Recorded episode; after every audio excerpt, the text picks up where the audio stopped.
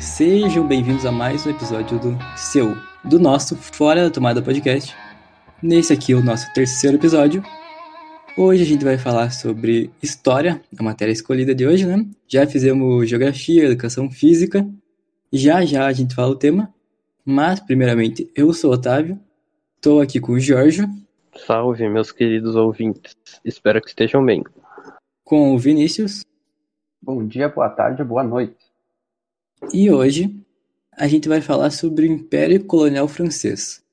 Vamos falar sobre as navegações, sobre os territórios conquistados, sobre as duas partes, tentar deixar tudo bem explicadinho e fácil de entender.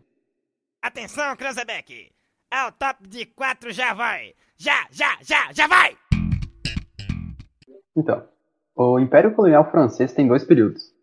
O primeiro período, que vai mais ou menos do século XVI até o século XVIII, que é mais ou menos, por exemplo, o período do Brasil colonial. Vale ressaltar que a expansão colonial francesa ela segue a mesma lógica da expansão colonial portuguesa. Uh, por exemplo, você estabelece uma série de entrepostos comerciais costeiros na África, na Índia e no continente americano. Aí você tenta buscar novas matérias-primas, uh, faz contatos com alguns povos indígenas e sempre fazendo uma exploração baseada no curso dos rios. É isso daí. Então, seguindo na mesma lógica da ocupação colonial, o Império Francês ele vai se estendendo pelo Canadá, pela Louisiana, onde é os Estados Unidos, né, um dos estados dos Estados Unidos hoje, pelo Caribe, pela Guiana Francesa, Senegal e até pela costa da Índia. Então, lembrando né, que a presença francesa no Canadá será marcada pelas guerras indígenas, na África e na Índia é marcado pelos estabelecimentos de entrepostos comerciais, parecidos com as feitorias lá do Império Colonial Português. E no Caribe, tentando né, se beneficiar do comércio de metais preciosos do país, né? a França será uma das principais patrocinadoras da pirataria. E não podemos esquecer também das duas aventuras francesas por terras brasileiras. A França Antártica, no atual Rio de Janeiro, e a França Equinocial, no Maranhão, onde lá é fundada a única cidade do Brasil feita por franceses, chamada de São Luís do Maranhão.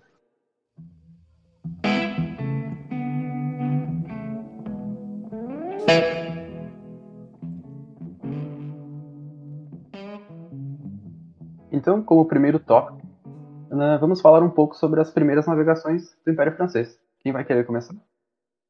Tá, pode deixar que eu começo, Vi. Então, a gente primeiro precisa entender qual o contexto da época. A gente tinha Espanha e Portugal, que elas já haviam começado a fazer as explorações delas pela América, e elas tinham assinado o Tratado de Tordesilhas. Mas a França, como outros países, a Inglaterra e a Holanda, não gostaram muito desse tratado e não, não seguiram ele, né? Então eles começaram as suas próprias explorações. A França focou na América do Norte, porque ela estava tentando criar uma rota da América do Norte para o Oriente Médio, já que as rotas para o Oriente Médio conhecidas estavam bloqueadas e ela não conseguia navegar por lá. E essas primeiras navegações, elas começam no século XVI, focando primeiramente nas regiões da América do Norte. Ali por 1534, se eu não me engano. É isso mesmo. É, isso mesmo.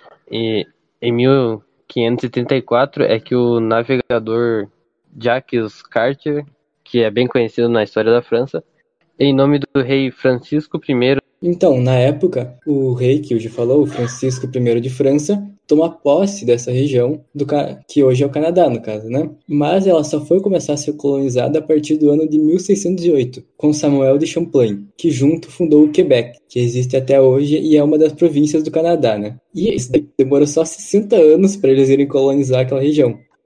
Mas apesar da França ela estar tá bastante ativa na América do Norte, como foi falado lá em cima, eles também miraram em várias outras regiões da América do Sul e da África. Essas regiões foram colonizadas a partir de 1624 com o governo do cardeal Richelieu. Para quem não, para quem está escutando e não está ligado, a gente fala de colônias como a Guiana aqui na América do Sul e São Luís na África.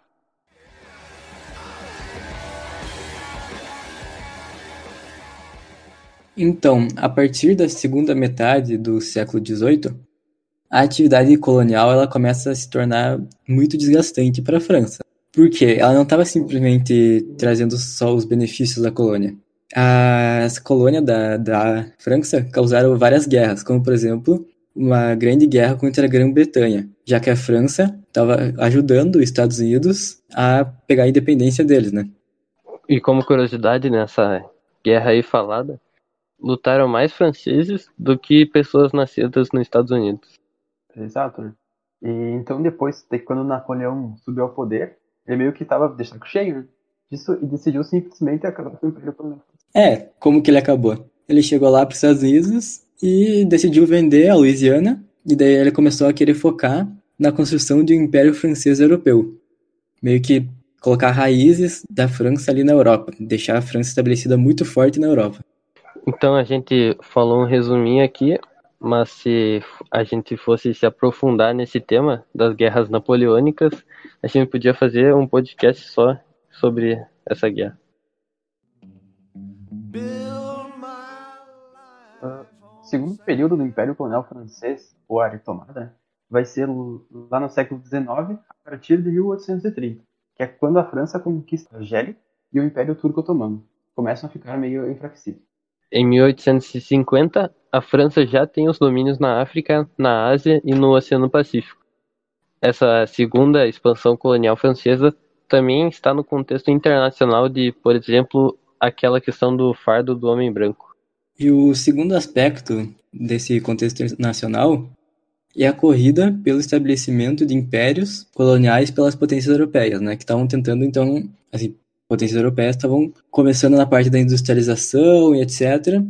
E essas colônias davam fonte de matéria-prima para elas. E também daria um mercado consumidor, né? Já que a colônia vai consumir do império. Não vai conseguir consumir de outro lugar. E isso, inclusive, é o que está na gênese da Primeira Guerra Mundial. E esse período, então, é por volta de 1838, a França ela vai levar sua política de assimilação de povos nativos para um segundo patamar. Exato. E para quem não está ligado na, nessa política de assimilação, ela foi uma tentativa da França e de Portugal de destruir a tradição cultural da, das colônias africanas. E através da europeização dessas colônias, eles formariam uma elite privilegiada que iam colaborar com os colonizadores. Sim, tipo, como uma jogada, por exemplo, a França ela elege nativos para o próprio parlamento francês, para tentar fazer essa jogada e deixar mais de boa as colônias e etc. Mas é óbvio, né? Isso não anula uma série de situações de opressão que existiram nas colônias francesas. Um exemplo é na África que os, o, na África os povos mais beneficiados eram os que eram mais próximos dos franceses, que eles tinham acesso à água tanto para consumo humano quanto para o do gado. Existia um, um claro que um genocídio, mas sim uma situação de opressão, priorizando alguns grupos em detrimento de outros.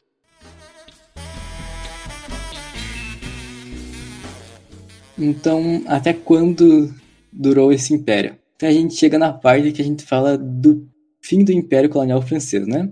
Que a gente sabe que hoje em dia as colônias, né, não, praticamente não existem mais, se existem. Precisamente, isso daí ocorreu no ano de 1980, com a independência de Vanuatu, uma pequena região da Melanésia na Oceania. Mas, como uma ilha, marcou o fim de um dos maiores impérios da história. Brilhante pergunta.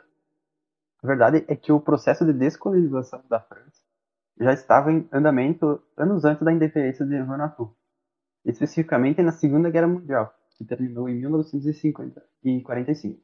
Lembrando que antes de iniciar a guerra, em 1938, foi quando o Império Francês alcançou o seu auge territorial, que compreendia o Caribe, o Líbano, a Síria, boa parte da África Ocidental, Madagascar, a Indochina e ainda diversas ilhas no Oceano Pacífico, que é, hoje é conhecido como Polinésia Francesa. Quase 30, quase 13 milhões de quilômetros quadrados. Bem lembrado.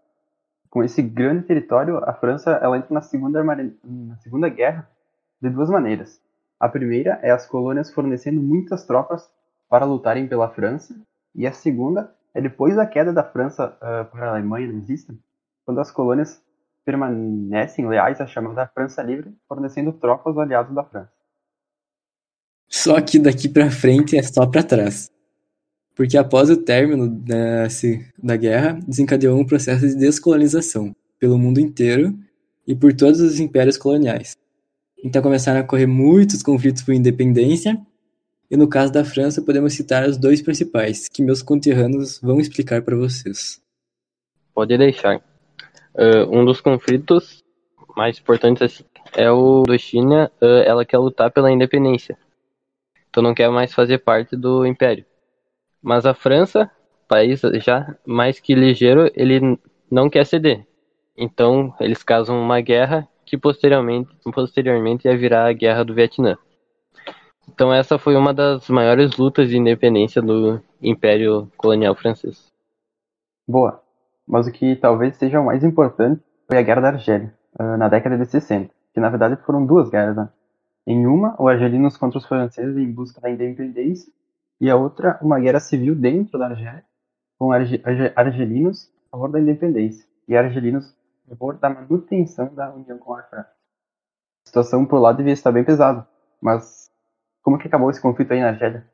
Então, a França ela estava vencendo militarmente, só que por conta de muita tortura, massacre, a opinião pública francesa não gostou, né? E criou o fim da guerra, claro. Por isso, Charles de Gaulle, o presidente da França na época, ele decreta que a França sairia da guerra e a Argélia iria se tornar um país independente. E apesar da desaprovação do exército, é assim que acaba a guerra. E com isso, o Império Francês uh, já estava perdendo todos seus territórios por conflitos e até perder o território de Vanuatu na chamada Guerra do Coco, marcando assim o fim do Império Colonial. Mas por algum motivo, razão e circunstância, será que existe ainda algum resquício do Império Colonial da França? Ele deixou algum legado no mundo? Mas é claro que sim. Uh, hoje existe 39 países que já pertenceram ao Império e 29 países uh, possuem o francês como idioma oficial, sem falar nos outros países que não têm o francês como idioma oficial, mas é uma das línguas mais faladas, como a Argélia.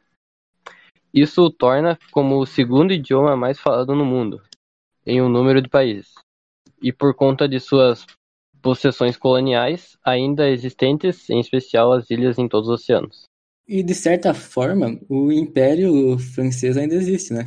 Com a França tendo grande influência política e econômica em diversos países que eram as colônias suas. Por exemplo, nos, nos países da África Central, cuja moeda é financiada pelos franceses. E é por isso que na França tem, tem uma grande comunidade de imigrantes, e que às vezes existem alguns conflitos e alguns problemas, por exemplo, esses imigrantes a gente pode ver na seleção de futebol francesa, onde, se eu não estou enganado, de 11 jogadores titulares, haviam apenas dois franceses jogando naquela seleção campeã do mundo. Então aí a gente vê os imigrantes fazendo parte da cultura francesa. E eu acho que era isso o nosso podcast de hoje. Se você está escutando isso, compartilhe com seus amigos. O professor dê uma nota boa pra gente, por favor. O tempo do podcast provavelmente ficou mais curto do que tu pediu. Mas é que, né, a gente tentou e a gente acha que ficou bem resumido e teve todas as informações, então não teria por que ficar aqui enrolando. E queria dizer aí, quem quiser dizer tchau, diga agora. Para os nossos ouvintes, fiquem com esse episódio muito bom. E logo mais nós traremos mais. Falou, até mais logo. Tchau. Escuta a gente, compartilha. Tamo em todas as plataformas. Tchau. Spotify, já vai. Lá, já, já, já, já, vai. Google. Tchau.